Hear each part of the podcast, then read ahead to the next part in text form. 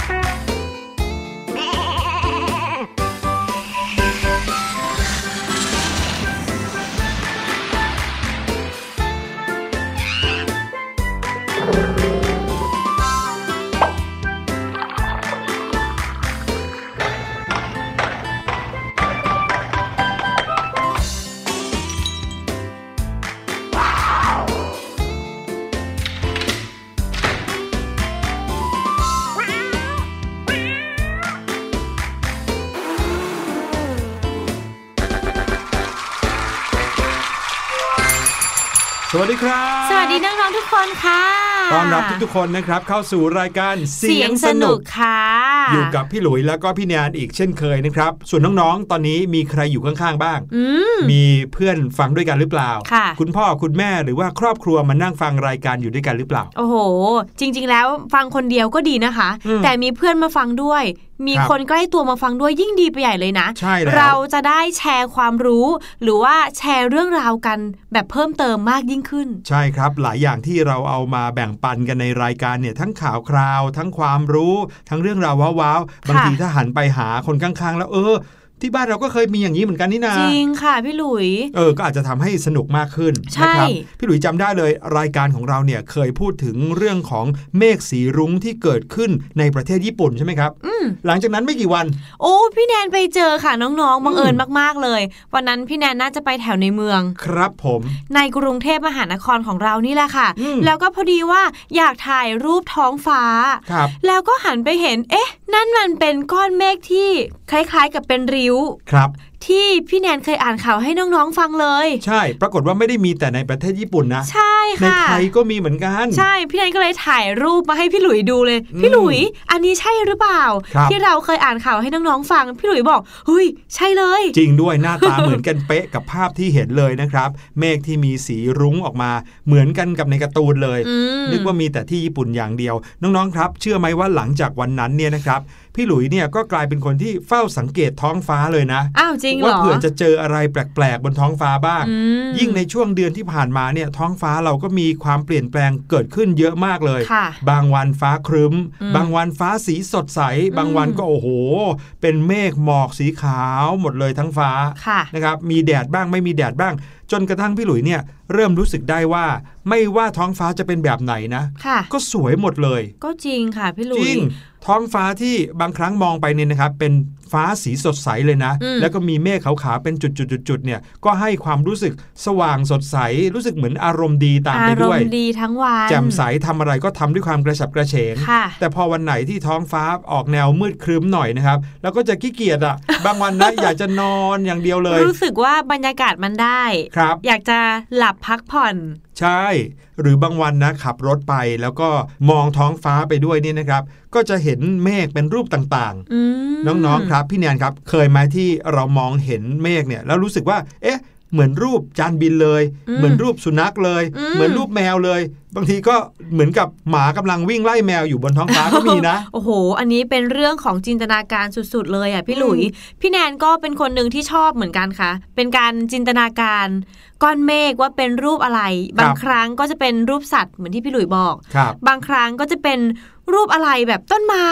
หรือว่ารูปคล้าย ๆ กับสถานที่ที่เราเคยไปก็มีอะพี่หลุยมีอขยู่นาคดรั้งนั้หนนึ่งเลนะยพี่หลุยเห็นเป็นรูปปราสาทเลยปราสาทโอ้เหมือนในสวนสนุกอย่างเงี้ยโอ้โหใหญ่มากเลยนะครับ เห็นแล้วก็สวยงามบางทีเนี่ยขึ้นไปเห็นเมฆ ตอนที่เราอยู่บนเครื่องบินนะอืมอืมตอนที่เราอยู่บนฟ้าด้วยแล้วมองเห็นเมฆเนี่ยก็สวยไปอีกแบบหนึ่งค่ะเออน้องๆครับ ลองดูสิครับจากนี้ไปแงนหน้าขึ้นไปบนฟ้าเมื่อไหร่ก็ลองสังเกตท้องฟ้าดู ว่าแต่ละวันเนี่ยมีความแตกต่างกันยังไง ค่ะ แต่พี่แนนก็เป็นคนหนึ่งที่ชอบท้องฟ้าหลังฝนตก จะเป็นท้องฟ้าที่สดใสแบบบอกไม่ถูก ถ้าสมมติว่าสดใสตั้งแต่เช้าอย่างที่พี่หลุยบอกจะสดครับชื่นแจ่มใส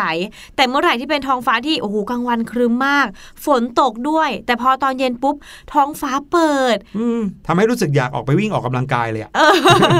ฟ้าหลังฝนมันดีจริง ๆ นะคะน้องๆครับผมพี่หลุยว่านอกเหนือจากเมฆที่ไม่ครึ้มแล้วเนี่ยอืมยังเป็นเรื่องของบรรยากาศด้วยอ๋อเพราะว่าสังเกตสิครับว่าก่อนฝนจะตกเนี่ยอากาศจะร้อนอบอ้าวอืมรู้สึกเหมือนลมไม่ค่อยพัด แล้วรู้สึกมันหายใจลำบากใช่ แต่พอหลังจากฝนตกลงมาแล้วเนี่ยโอ้โห หายใจสบายโล่งลมก็เลยพัดเย็นสบายใช่ค่ะนี่ก็เป็นวิทยาศาสตร์อย่างหนึ่งเหมือนกันนะอืมเป็นธรรมชาติที่เกิดขึ้นตามหลักเหตุและผลเลยค่ะอืมดี๋ซึ่ยงววันเราหลังเคยแบ่งปันกันไปด้วยใช่วันหลังเนี่ยอาจจะมาแชร์ให้น้องๆฟังอีกรอบนึงเลยดีกว่าเผื่อน้องๆลืมดีไหมคะ ครับผม เอาล่ะเดี๋ยวเราพาน้องๆไปฟังข่าวกันดีกว่าค่ะในช่วงหน้านะครับ What's Going On จะมาพร้อมกับข่าวสนุกๆนะครับ เป็นเรื่องราวของสุนัขตำรวจอู้ที่เดี๋ยวนี้ up level แล้วค่ะถึงขั้นที่สามารถจับเชื้อโรคไวรัสโควิด -19 ได้ด้วยอืมเออ ไม่เดี๋ใช่ยวเป็นตะครุบจับอย่างนั้นนะ ปกติพี่แนนเห็นแต่สุนัขที่มีหน้าที่เป็นสุนัขตำรวจเนี่ยอืมเขาก็จะไปดมหาสิ่งเสพติด สารครับเสพติด หรือว่าไปดมหาระเบิดอืมแต่อันนี้คือจับไวรัสเลยเหรอคะ ใช่แล้วครับโอ้โหนอกจากนั้นยังมีข่าวเทคโนโลยีที่เกิดจากสมองของมนุษย์เนี่ยแหละครับทำให้ภาษามือกลายเป็นภาษาพูดได้แล้วเดี๋ยวนี้ โอ้โหนี่สุดยอดไปเลยนะเนี่ย จะเป็นยังไงเดี๋ยวติดตามกันในช่วงหน้ากับ What's Going On นะครับ ตอนนี้ไปฟังเพลงสนุกๆกันก่อนครับ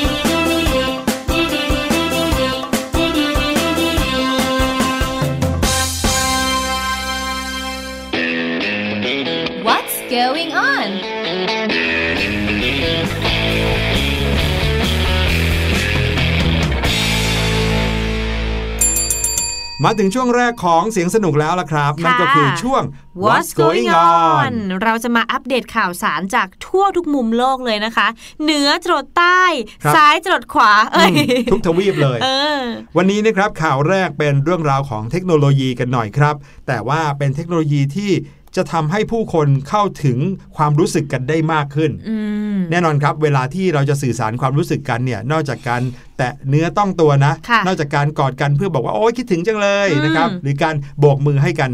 การพูดกันเนี่ยก็ทำให้คนเข้าใจกันอยู่แล้ว ใช่ไหมเช่นว่าพี่หลุยรู้สึกยังไงก็บอกพี่แนนค่ะหรือว่าพี่แนนต้องการอะไรก็บอกพี่หลุยก็ทำให้เราเข้าใจกันได้อืมแต่ว่าก็มีหลาย ๆ คนที่เขาอาจจะ เสียโอกาสทางด้านนี้ไป เนื่องจากไม่สามารถพูดได้ค่ะอืมด้วยความผิดปกติของร่างกาย จนกลายเป็นจะต้องมีการพัฒนาภาษามือขึ้นมาอืมภาษามือก็สามารถทำให้คนที่รู้ภาษามือด้วยกันเนี่ยสามารถส่งสารแล้วก็ทำความเข้าใจกันและกันได้ค่ะแต่ก็มีข้อจำกัดครับว่าถ้าใครที่ไม่รู้ภาษามือเนี่ยก็อาจจะไม่เข้าใจเขาเหมือนกัน ก็จริงนะพี่ใช่หลุย สมมุติว่าพี่หลุยเนี่ยพูดไม่ได้ใช่ไหมครับค่ะพี่หลุยรู้ภาษามือ พี่หลุยก็พยายามจะบอกอะไรกับพี่แนนซึ่งพี่แนนเนี่ยไม่รู้ภาษามือออืมเราก็จะสื่อสารกันได้ยาก ใช่เลยโอ้ยอย่างงั้นจะรู้ได้ยังไงล่ะเนอะแต่ว่าวันนี้นะครับมีเทคโนโลยีใหม่ที่เกิดขึ้นจากมนุษย์เราเองเนี่ยแหละครับ แล้วก็เป็นเทคโนโลยีที่ว่าไปแล้วนะครับ ไม่ได้ใช้อุปกรณ์อะไรมากมายเลยค่ะแต่ใช้วิธีการเก็บข้อมูลนะครับ แล้วก็ใส่ข้อมูลนั้นเข้าไปในถุงมืออือมแล้วก็ให้ถุงมือนั้นนะพูดแทนเรา คราวนี้นะครับภาษามือก็จะกลายเป็นภาษาพูดส่งเสียงออกมาได้เลยโอ้สุดยอดเลยอืมปัจจุบันนี้นะครับมีการใช้ภาษามือสื่อสารกันไปทั่วโลกค่ะแล้วพี่แนนครับน้องๆครับ รู้หรือเปล่าว่าภาษามือเนี่ยไม่ได้มีภาษาเดียวนะอืม เหมือนเวลาภาษาพูดก็มีทั้งภาษาไทย อังกฤษ จีน สเปน อิตาลีอะไรใช่ไหมฮะค่ะภาษามือก็เช่นกัน มีภาษามือในโลกนี้มากกว่า 300 ภาษาอ๋อเหรอเออเช่นคำว่าโทรทัศน์เนี่ย ภาษามืออาจจะมีหลายสัญลักษณ์ที่แปลว่าโทรทัศน์ก็ได้อืมอาจจะถ้าในภาษาไทยก็เป็นแบบหนึ่งอืมในภาษาอังกฤษก็เป็นแบบหนึ่งอืมอืมคนพิการทางหูเนี่ยนะครับ ประมาณกว่า 70 ล้านคนทั่วโลกก็ใช้ภาษามือกันนี่แหละ ซึ่งอย่างที่บอกว่าไม่ได้มีแค่ภาษาเดียว ค่ะ ล่าสุดนะครับ ผู้ช่วยศาสตราจารย์จุนเฉิน นักวิศวกรรมชีวเวชจากมหาวิทยาลัยแคลิฟอร์เนียลอสแองเจลิสหรือที่เรียกว่า UCLA นะครับ เขาได้ออกแบบอุปกรณ์ที่มีลักษณะคล้ายกับถุงมือ แต่ว่าแปลภาษามือในวงเล็บคือภาษามือที่เป็นภาษาอเมริกันนะ อ๋อ ให้เป็นภาษาอังกฤษได้แบบ real-timeอ๋อ แบบที่เหมือนพูดปุ๊บ เออทำปุ๊บ แล้วอืมก็ออกมาเป็นเป็นเสียงเสียงเลปั๊บยเลยนะครับอืตามระยะเวลาจริงผ่านแอปพลิเคชันในสมาร์ทโฟน ถุงมือนี้นะครับจะติดตั้งตัวรับรู้หรือว่าเซ็นเซอร์ที่บางแล้วก็ยืดหยุ่น ใช้กับความยาวของนิ้วทั้ง 5 นิ้วค่ะเซ็นเซอร์เหล่านี้ก็จะทำจากเส้นด้ายที่มีกระแสไฟฟ้า รับการเคลื่อนไหวของมือ และตำแหน่งนิ้วที่ใช้แทนตัวอักษร ตัวเลข คำหรือว่าวลีต่างๆ โอ้โห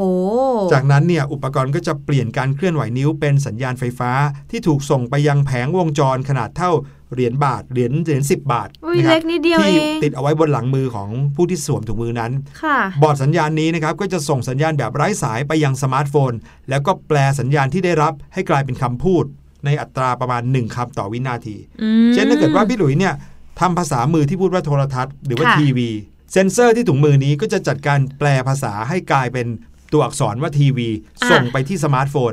ถ้าเกิดว่าพี่หลุยเนี่ยเปิดสมาร์ทโฟนหรือเปิดแอปพลิเคชันนี้คู่กับถุงมือนี้นะครับค่ะพี่หลุยก็จะรู้ได้เลยว่ามันแปลว่าอะไรหรือเขากำลังพูดว่าอะไรอยู่ โอ้ยดีมากเลยอะ คล้ายๆกับหน้ากากอนามัยที่แปลภาษาเลยใช่แต่อันนั้นคือเราพูดเป็นภาษาหนึ่งครับแล้วตัวเซ็นเซอร์ก็ส่งไปที่สมาร์ทโฟน แล้วก็แปลครับเป็นอีกภาษาหนึ่งอืมหลักการง่ายๆ แค่นี้เองนะครับ ดีมากเลยนะคะเนี่ยนักวิจัยเขาบอกว่าอุปกรณ์เนี้ยจะเป็นวิธีที่ง่ายสำหรับผู้ที่ใช้ภาษามือสำหรับสื่อสารโดยตรง กับผู้ที่ไม่รู้ภาษามือครับอืมเช่นถ้าเกิดว่าพี่หลุยเนี่ยไม่รู้ภาษามือแต่ถ้าไปเจอคนที่ใช้ภาษามือที่ใส่ถุงมือ แล้วต่อกับแอปพลิเคชันนี้ในมือถือพี่หลุยเนี่ยพี่หลุยก็รู้ได้เลยว่าเขาพูดว่าอะไรอยู่ใช่โดยไม่ต้องโดีากเลยรอล่ามแปลภาษามือให้กับบุคคลเหล่านั้นนะครับค่ะเขาก็เชื่อว่าน่าจะ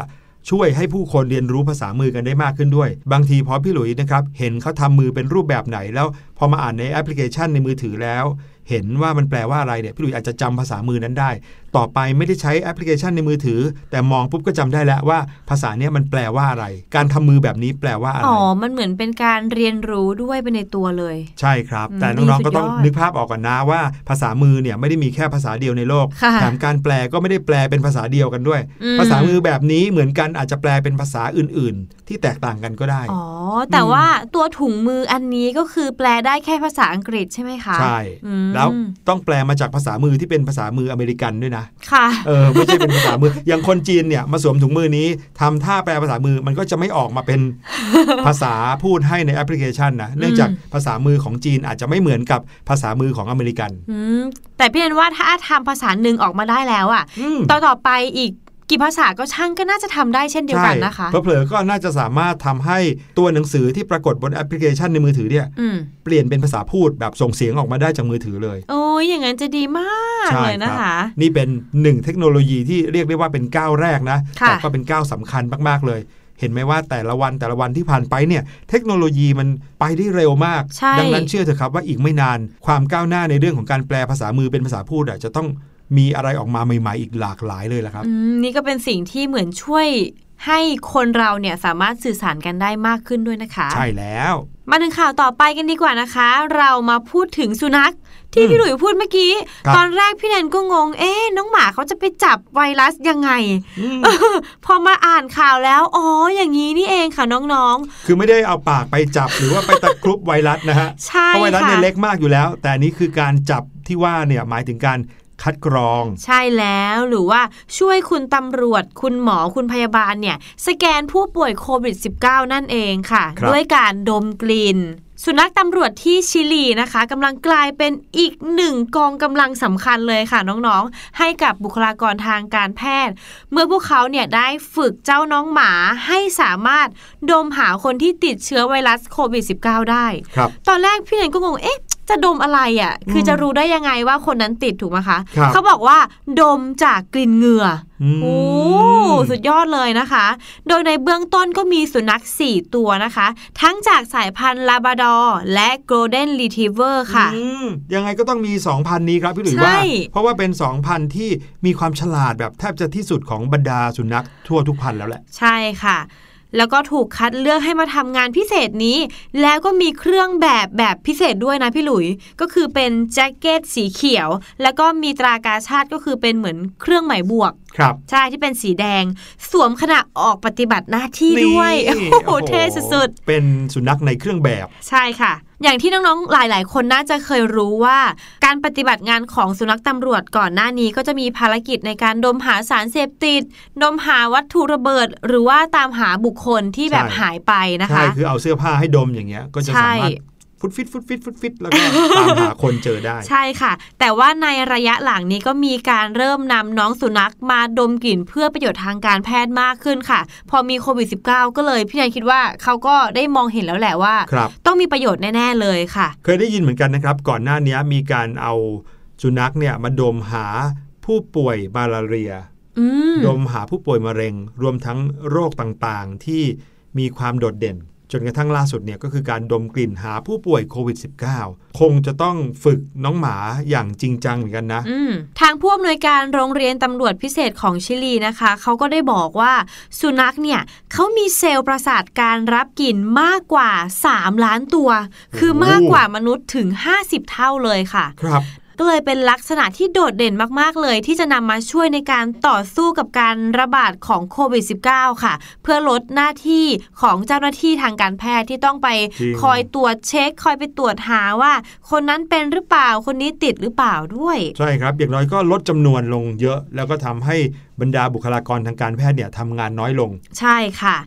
โดยเฉพาะตอนนี้นะคะที่ชิลีเขาก็มีการเปิดโรงเรียนร้านค้า แล้วก็ให้ประชาชนเนี่ยได้กลับมาทำงานตามปกติแล้วด้วยค่ะโดยคุณตำรวจจะนำน้องสุนัขเหล่านี้นะคะ ไปยังสถานที่ชุมชน อย่างเช่น พวกโรงเรียน สถานีขนส่ง สนามบิน เพื่อไปช่วยคุณหมอคัดกรองแยกผู้ป่วยจากคนปกติอย่างรวดเร็วเลย แล้วก็ทำให้มีประสิทธิภาพในการควบคุมโรคต่อไปด้วยอลองนึกดูสิครับถ้าเกิดว่าคุณตำรวจเนี่ยพาน้องหมาเหล่านี้เดินไปในสนามบินน่ะค่ะ พอน้องดมๆไปปุ๊บเจอคนนี้น่าจะเป็นโรคโควิดเขาก็แบบกัดชายกระโปรงไว้เลย ดึงไว้เลยดึงแง่ดึงไปไหนหน้าอะไรเงี้ย หรือไม่ก็ต้อนคนที่น่าจะเป็นโควิดเนี่ยไปฝั่งหนึ่งอะไรโอ้เงี้ยโหเท่เขาทำได้มากขนาดนะนั้นหรือเปล่าก็ไม่รู้นะครับเออแต่ก็ต้องบอกได้เลยว่าน้องหมาเนี่ยเป็นสัตว์ที่อยู่คู่มนุษย์จริง ๆอะอืมแล้วก็สามารถช่วยเหลือมนุษย์ได้หลากหลายมาตั้งแต่อดีตจนถึงปัจจุบันนะ อันนี้ก็เป็นอีกหนึ่งเรื่องที่ต้องบอกว่าอยากจะขอปรบมือให้ครับเย่เย่เย่ ต่อไปนะครับมาถึงอีกหนึ่งเรื่องเป็นเรื่องราวของคุณทวดคนหนึ่ง เมื่อวานมั้งหรือว่าเมื่อวันซืนที่เราพูดถึงเรื่องของคุณทวดคนหนึ่งใช่ไหมครับ ที่บอกว่ารอดพ้นจากการเสียชีวิตด้วยโรคโควิด -19 อือืมมที่บอกว่าเป็นปุ๊บแล้วก็ลูกหลานเนี่ยโอ้โห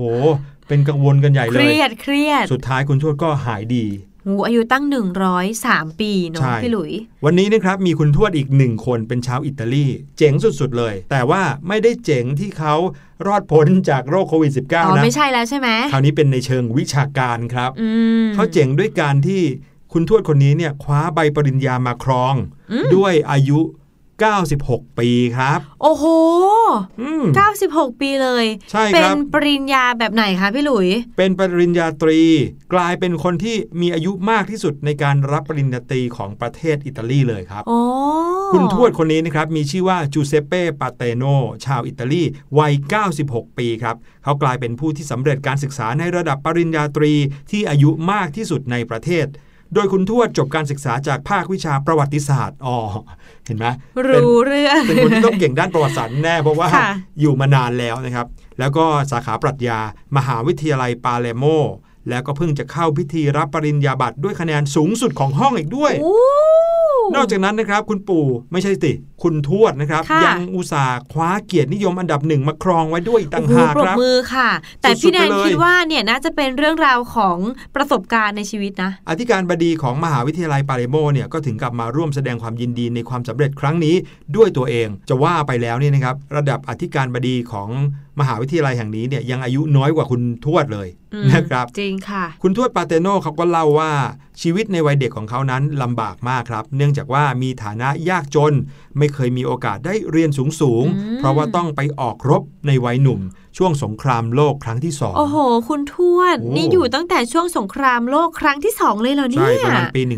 1945-46 ประมาณนี้นะครับโอ้ก่อนที่คุณทวดเนี่ยจะมาประกอบอาชีพเป็นพนักงานรถไฟค่ะแล้วคุณทวดก็แต่งงานมีลูกสองคน โดยที่เขานะครับหวังมาตลอดเลยว่าจะมีโอกาสได้กลับไปเรียนจนสำเร็จการศึกษาสักครั้งในชีวิตมตอนนั้นคือเขาก็กำลังเรียนอยู่แหละ จนกระทั่งต้อง ออกจากการเรียนไปรบในช่วงค่ะสงครามโลกนะครับ แล้วก็กลับมาก็ทำงานได้เลยอืมโดยที่ยังเรียนไม่จบนะครับ ก็ก็หวังมาตลอดเป็นความฝันเลยแหละ ว่าอยากจะกลับไปเรียนให้สำเร็จการศึกษาสักครั้งในชีวิตอืมจนกระทั่งนะครับ ในที่สุดคุณทวดก็ได้สมัครเข้าเรียนเมื่อปี 2560 ที่ผ่านมาครับ โอ้โห ถ้าเกิดว่านับวันนี้อายุ 96 นะ เมื่อปี 2560 ที่ผ่านมาก็อายุ 93อะ โอ้โหการที่พี่แนนจะอายุ 93 แล้วยังมีใจฮึด มีแรงสู้ที่จะไปเรียนสมัครเรียนอะอะโอ้ ก็ถือว่าต้องยอมใจเลยนะ จริงค่ะ ตอนนั้นเนี่ยคุณทวดบอกว่าเขาเชื่อมั่นจริง ๆ ว่าเขาต้องทำได้ เพราะว่าอืมอยากเรียนมานานแล้วค่ะซึ่งถ้าเกิดว่าใครมาถามว่ารู้สึกยังไงที่เพิ่งจบปริญญาในวันนี้ คุณทวดก็จะตอบว่าการศึกษาเป็นขุมทรัพย์ที่จะติดตัวเขาไปตลอดเลยอืมเขารักการอ่านหนังสือ และถ้าเกิดว่าเขาไม่ได้เรียนในวันที่ยังมีโอกาสอยู่เนี่ย ก็ไม่รู้ว่าจะได้เรียนเมื่อไหร่ โอ้โห สุดยอดเลย จริงด้วยนะครับ คุณทวดสารภาพว่าไม่ใช่เรื่องง่ายเลยละครับสำหรับเขาที่จะต้องเรียนผ่านออนไลน์อ๋อโอ้ในช่วงโควิด -19 ใช่ไหมถูกต้องครับที่ผ่านมามีการระบาดของโควิด -19 ก็ต้องมีการเรียนในรูปแบบออนไลน์ครับค่ะซึ่งคุณทวดอายุถึง 96 ปีแล้ว อย่าว่าแต่สมองที่จะไวพอที่จะใช่เรียนรู้เรื่องของออนไลน์นะอืมแต่สายตาเอ่ยการที่จะกดปุ่ม หรือการที่จะพิมพ์อะไร หรือแม้แต่จะเข้าโปรแกรมเนี่ย มันก็เป็นเรื่องที่ยากกว่าคนอื่นเยอะเลยนะครับอืมแต่ถ้าเกิดว่าเทียบกับความยากลำบากที่ผ่านมาทั้งชีวิตแล้ว คุณทวดบอกว่าเรื่องนี้เล็กมากโอ้นะครับโหแล้วเขาก็รู้ว่าเขาจะต้องผ่านมันไปได้ด้วยสุดนะครับยอดอีกแล้ว หลังจากนี้หลังจากรับปริญญาแล้วเนี่ย คุณทวดก็ตั้งเป้าหมายที่จะอุทิศตัวเพื่องานเขียนของท่าน แล้วก็ตั้งใจที่จะอ่านหนังสือทุก ๆ เล่มที่เคยอยากอ่านอืมโอ้โห เรียกว่าเป็นสิ่งที่น่ายกย่องมากๆเลยนะครับค่ะที่คุณทวดเนี่ยมองว่าอายุไม่ใช่อุปสรรคเลยอืมใจคิดว่าอยากจะทำอะไรก็ต้องลงมือทำแล้วทำให้สำเร็จใช่ตอนนี้ก็สำเร็จไปแล้วอย่างหนึ่งซึ่งเป็นการสำเร็จที่ยากจริง ๆ นะ ยากแต่ก็ยังทำต้องสำเร็จใช้ได้ความพยายามมากๆเลยค่ะครับแต่พี่แนผนมมีเรื่องหนึ่งพี่แนนคิดว่า คุณปู่จบภาควิชาประวัติศาสตร์ใช่ไหมคะ อันนี้อาจจะเป็นข้อได้เปรียบนะพี่หลุยอืมคุณปู่อยู่ในช่วงสงครามโลกครั้งที่สองใช่ไหมคะครัพี่บหลุย ตอนนั้นเนี่ยอาจจะมีเรื่องราวในการเรียนของเขาอะครับแต่คุณปู่อยู่ในสถานการณ์นั้นพอดีอืมถ้าเทียบกับน้องๆไปเรียนประวัติศาสตร์ครับก็อาจจะแบบแค่อ่าน น้องๆ อาจจะต้องท่องว่าท่องเกิดอะไรขึ้นในยุคนั้นใช่แต่ค่ะคุณปู่เนี่ยผ่านประสบการณ์นั้นมาด้วยตัวเองใช่เพแล้วราะฉะนั้นเนี่ยโอ้โหเรื่องนี้ง่ายมาก เขียนบรรยายแป๊บเดียวเลยใช่ตอนนั้นปู่ก็กินข้าวเช้า แล้วก็ออกไปรบตามปกติเองโอ้เออก็เป็นเรื่องที่ในอีกมุมหนึ่งก็ถือเป็นข้อได้เปรียบนะครับค่ะนั่นก็คือสิ่งที่นำมาฝากกันในช่วง What's Going On ในวันนี้นะครับ เดี๋ยวเราพาน้องๆไปฟังเพลงกันก่อนค่ะช่วงหน้ากลับมากับรู้หรือไม่พี่ลูกเจี๊ยบก็จะรออยู่พร้อมกับเรื่องราวว้าวๆที่พี่หลุยส์กับพี่แนนวันนี้ยังไม่รู้เลยว่าเป็นเรื่องอะไรอืมแต่น่าจะตื่นเต้นเหมือนเดิม ใช่เลย ติดตามกันช่วงหน้าครับ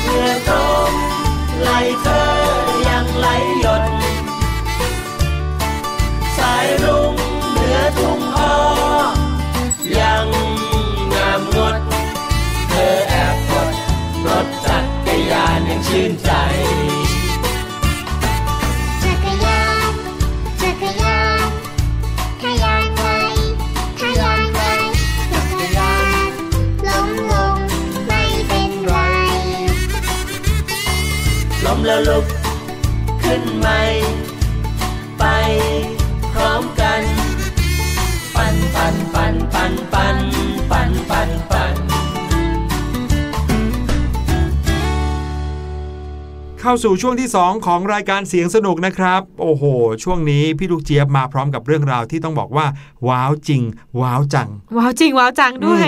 เราเนี่ยเคยได้ยินอ่าการ์ตูนเรื่องหนึ่งเนอะที่เรื่องที่ชื่อเรื่องว่า Dead Note อ๋อ ที่จะมีสมุดเล่มหนึ่งเออใครเนี่ยถูกเขียนชื่อลงไปในสมุดเล่มเนี้ยจะต้องเสียชีวิตจะต้องตายเลย ใช่ค่ะเออถือว่าเป็นสมุดที่มาจากยมทูตเลยเอ้ยนะครับแล้วก็กลายเป็นเรื่องเป็นราวเมื่อมีคนเนี่ยได้สมุดเล่มนี้ไปแล้วก็เขียนชื่อทุกคนที่อยากเขียนไปเลยค่ะนะครับ แต่ว่าเชื่อไหมว่าสมุดเดทโน e นี้มีจริงหืมอืมไม่ใช่แค่ในการ์ตูนหรือว่าภาพยนตร์หรอ ใช่ครับ แต่มีจริงที่ว่าเนี่ยไม่ได้แปลว่าเป็นสมุดที่เขียนชื่อใครคนนั้นก็เสียชีวิตอย่างนั้นนะไม่ใช่นะครับ แต่เป็นสมุดที่อันตรายที่สุดในโลก อ๋อ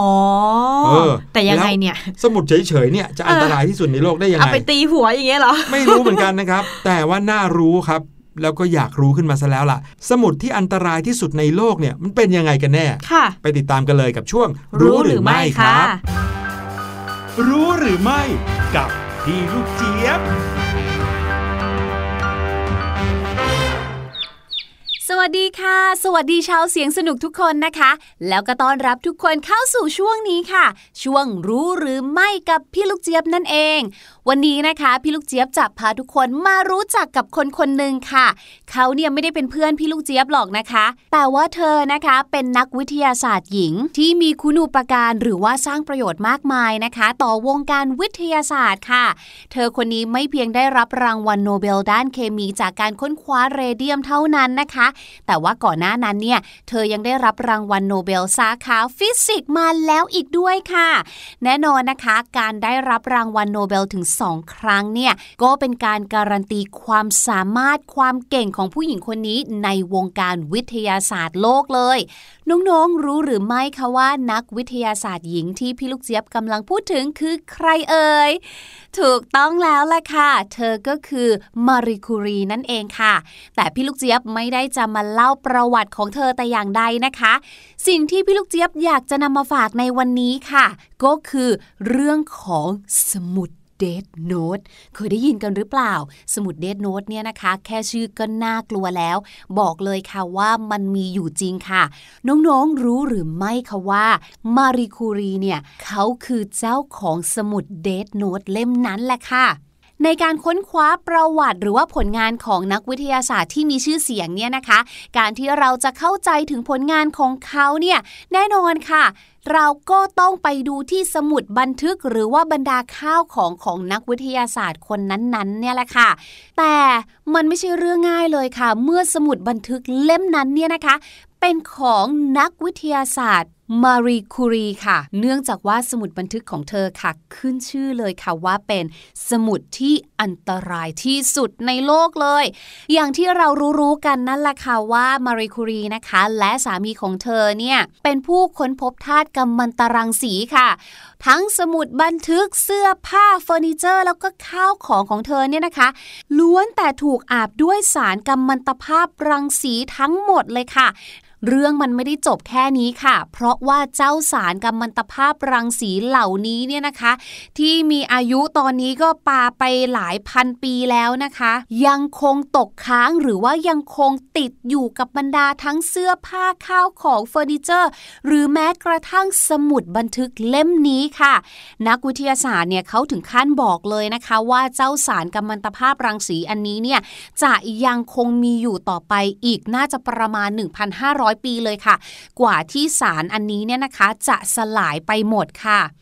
ดังนั้นนะคะบันทึกหรือว่าสมุดเล่มนี้ค่ะ จึงถูกเก็บเอาไว้อย่างดีเลยนะคะ ในกล่องที่บุด้วยตะกั่วค่ะ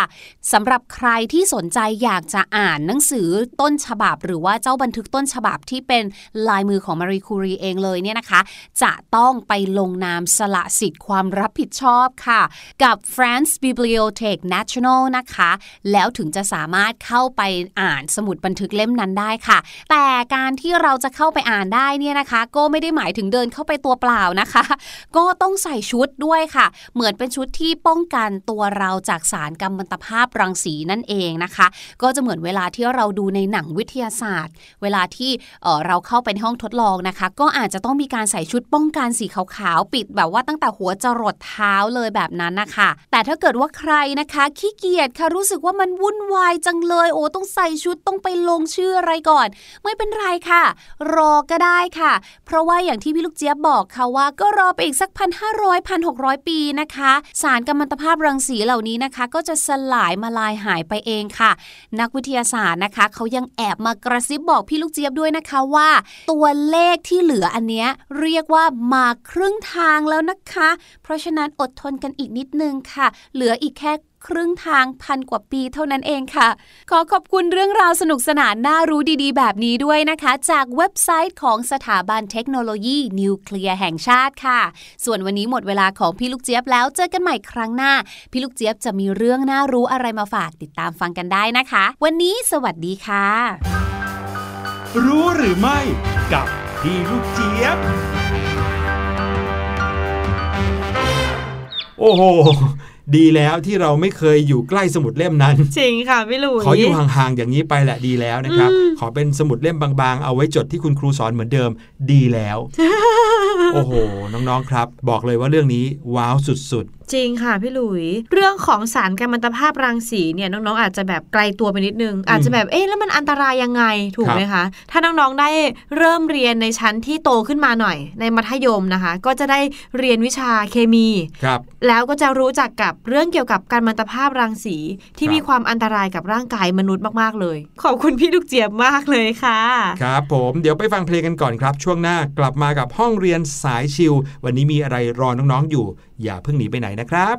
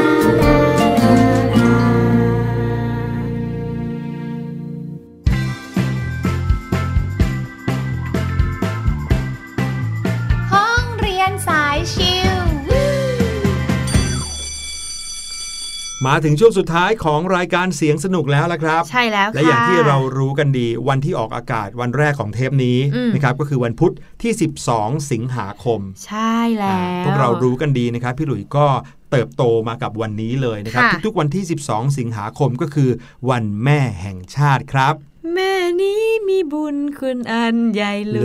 วง วันนี้นะครับเราก็เลยอยากจะพาน้องๆ มารู้จักกับวันแม่แห่งชาติ ว่ามีประวัติความเป็นมายังไง แล้วทำไมถึงมาเป็นวันที่ 12 สิงหาคม แล้วในประเทศต่างๆ เนี่ยเขามีวันแม่แห่งชาติเป็นวันที่เท่าไหร่กันบ้างค่ะนะครับ วันแม่แห่งชาตินะครับเดิมแล้วไม่ใช่วันที่ 12 สิงหาคมอืมนะครับ แต่ว่าเคยมีการกำหนดเอาไว้ว่าวันที่ 15 เมษายนครับ ของทุกๆ ปีจะเป็นวันแม่แห่งชาติ แม้ถัดจากวันสงกรานต์วันครอบครัวมันนิดเดียวเองเนาะใช่ค่ะ โดยตอนนั้นเนี่ยเป็นไปตามมติของคณะรัฐมนตรีที่ได้ประกาศรับรองเอาไว้เมื่อวันที่ 23 กุมภาพันธ์ปี 2493อืมซึ่งก็ได้พิจารณานะครับเห็นว่าการจัดวันแม่เนี่ยเป็นส่วนงานของสำนักวัฒนธรรมฝ่ายหญิงก็เลยได้มอบหมายให้สภาวัฒนธรรมแห่งชาติ เป็นผู้จัดงานวันแม่มาตั้งแต่วันที่ 15 เมษายน ปีพุทธศักราช 2493 เป็นต้นมานะครับค่ะแล้วงานก็ถูกจัดมาเรื่อยๆ มีการพูดว่าวันที่ 15 เมษายน คือวันแม่แห่งชาติอืมให้ทุกๆคนระลึกถึงแม่คุณอะไรแบบเนี้ยแม่มาโดยตลอด จนกระทั่งนะครับ มาถึงปีพุทธศักราช 2519 ทางราชการก็ได้เปลี่ยนแปลงวันแม่ใหม่ครับ โดยให้ถือว่าวันเสด็จพระราชสมภพค่ะหรือว่าวันเกิดของสมเด็จพระนางเจ้าสิริกิติ์พระบรมราชินีนาถพระบรมราชชนนีพันปีหลวงค่ะ เป็นวันแม่แห่งชาติของทุกๆ ปีนะครับ ก็คือวันที่ 12 สิงหาคมนี้เองอืมโดยได้เริ่มประกาศใช้เป็นครั้งแรกในปีพุทธศักราช 2519 เป็นต้นมาค่ะนะครับ ดังนั้นเมื่อนับมาถึงวันนี้แล้วเนี่ย ก็เรามีวันที่ 12 สิงหาคมของทุกปีเป็นวันแม่แห่งชาติเนี่ยมาถึง 44 ปีแล้ว ซึ่งวันแม่แห่งชาติค่ะ ก็เป็นอีกหนึ่งวันที่ทำให้เราเนี่ยได้ระลึกหวนกลับไปนึกถึงคุณแม่ผู้ให้กำเนิดของเราค่ะ คุณแม่ผู้เลี้ยงดูรวมถึงแม่ของแผ่นดินด้วย เพราะว่าแม่ก็เป็นบุคคลที่มีความสำคัญมากที่สุดในชีวิตของเรา ก็คือเป็นบุคคลที่ให้ชีวิตเราเลยนะคะ แล้วก็คอยคุ้มครอง คอยมอบความอบอุ่น คุณแม่เนี่ย เปรียบเสมือนร่มโพร่มไทรคอยปกป้องลูกๆ ให้อยู่อย่างร่มเย็นเป็นสุข แล้วก็ยังคอยผลักดันให้ลูกเกิดความสำเร็จในทุกๆด้านด้วยค่ะ ใช่ครับ ถ้าพูดถึงวันแม่แห่งชาติแล้วนะครับ ดอกไม้ชนิดหนึ่งที่อยู่คู่กับวันแม่อืมมาตลอดเลยก็คือ ดอกมะลินะครับ ถือว่าเป็นสัญลักษณ์ของวันแม่แห่งชาติ เพราะว่าดอกมะลิเนี่ย เป็นดอกไม้มงคลของไทยค่ะนะครับตั้งแต่ดั้งเดิมแล้วคนไทยก็นิยมนำดอกมะลิไปบูชาพระในวันพระ แล้วก็วันสำคัญทางศาสนานะครับ เพราะว่าดอกมะลินั้นมีสีขาวบริสุทธิ์อืมแล้วก็มีกลิ่นหอมยาวนานแถมยังออกดอกได้ตลอดทั้งปีนะหคอรับมมากนอกจากนี้แล้วดอกมะลิก็ยังเอาไปผลิตเป็นกลิ่นต่างๆ ที่มีฤทธิ์เป็นยาหอมอย่างดีของไทยเรามาตั้งแต่โบราณแล้วๆค่ะ ดอกมะลิเนี่ยเปรียบเสมือนความรักอันบริสุทธิ์ที่แม่มีต่อลูกนะครับแล้วก็มีอย่างยาวนานตลอดไป เสมือนกับคุณสมบัติของดอกมะลิเลยอืมนะครับเหมือนกับสีแล้วก็กลิ่นของดอกมะลิที่ขาวตลอดเวลา แล้วก็หอมอบอวลตลอดทั้งวันทั้งคืน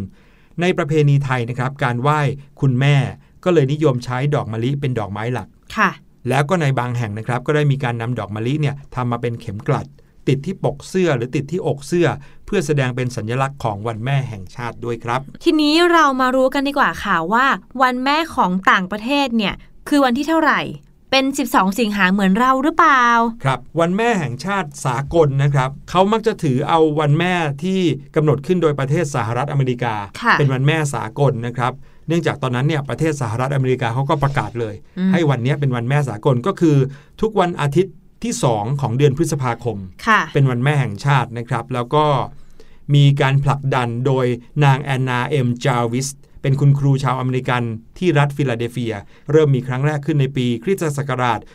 1914 โอ้ยตั้งแต่สมัยสงครามโลกครั้งที่ 1 โน่นอืมนะครับนานมาก แต่ว่าถึงแม้วันอาทิตย์ที่ 2 ของเดือนพฤษภาคมจะเป็นวันแม่แห่งชาติสากลเนี่ยแต่ก็ไม่ได้แปลว่า ทุกๆ ประเทศจะทำแบบนี้เหมือนกัน ค่ะ อย่างในประเทศรัสเซียเนี่ยนะครับ ใช้วันที่ 28 พฤศจิกายนเป็นวันแม่ครับ อืม แล้วก็ประเทศนอร์เวย์นะคะ ก็ใช้วันอาทิตย์ที่ 2 ของเดือนกุมภาพันธ์ เป็นวันแม่แห่งชาติค่ะ ครับ มาแถบยุโรปนะครับ ประเทศบัลแกเรียอัลเบเนีย ใช้วันที่ 8 มีนาคมเป็นวันแม่ครับ ค่ะ ส่วนใกล้ๆบ้านเรานะคะ ประเทศเกาหลีใต้ค่ะ ก็ใช้วันที่ 8 พฤษภาคมนะคะ เป็นวันแม่ หรือว่าวันผู้ปกครอง ยังมีนะครับในแถบโปรตุเกสลิทัวเนีย สเปนแอฟริกาใต้ฮังการี พวกเนี้ยใช้วันอาทิตย์แรกของเดือนพฤษภาคมเป็นวันแม่แทนค่ะนะครับไม่ใช่อาทิตย์ที่ อีกประเทศหนึ่งค่ะ ประเทศฝรั่งเศสค่ะ ใช้วันอาทิตย์แรกของเดือนมิถุนายน หรือว่าอาทิตย์สุดท้ายของเดือนพฤษภาคมค่ะ เป็นวันแม่แห่งชาติ2นี่ไม่ได้กำหนดชัดเจนเนาะค่ะ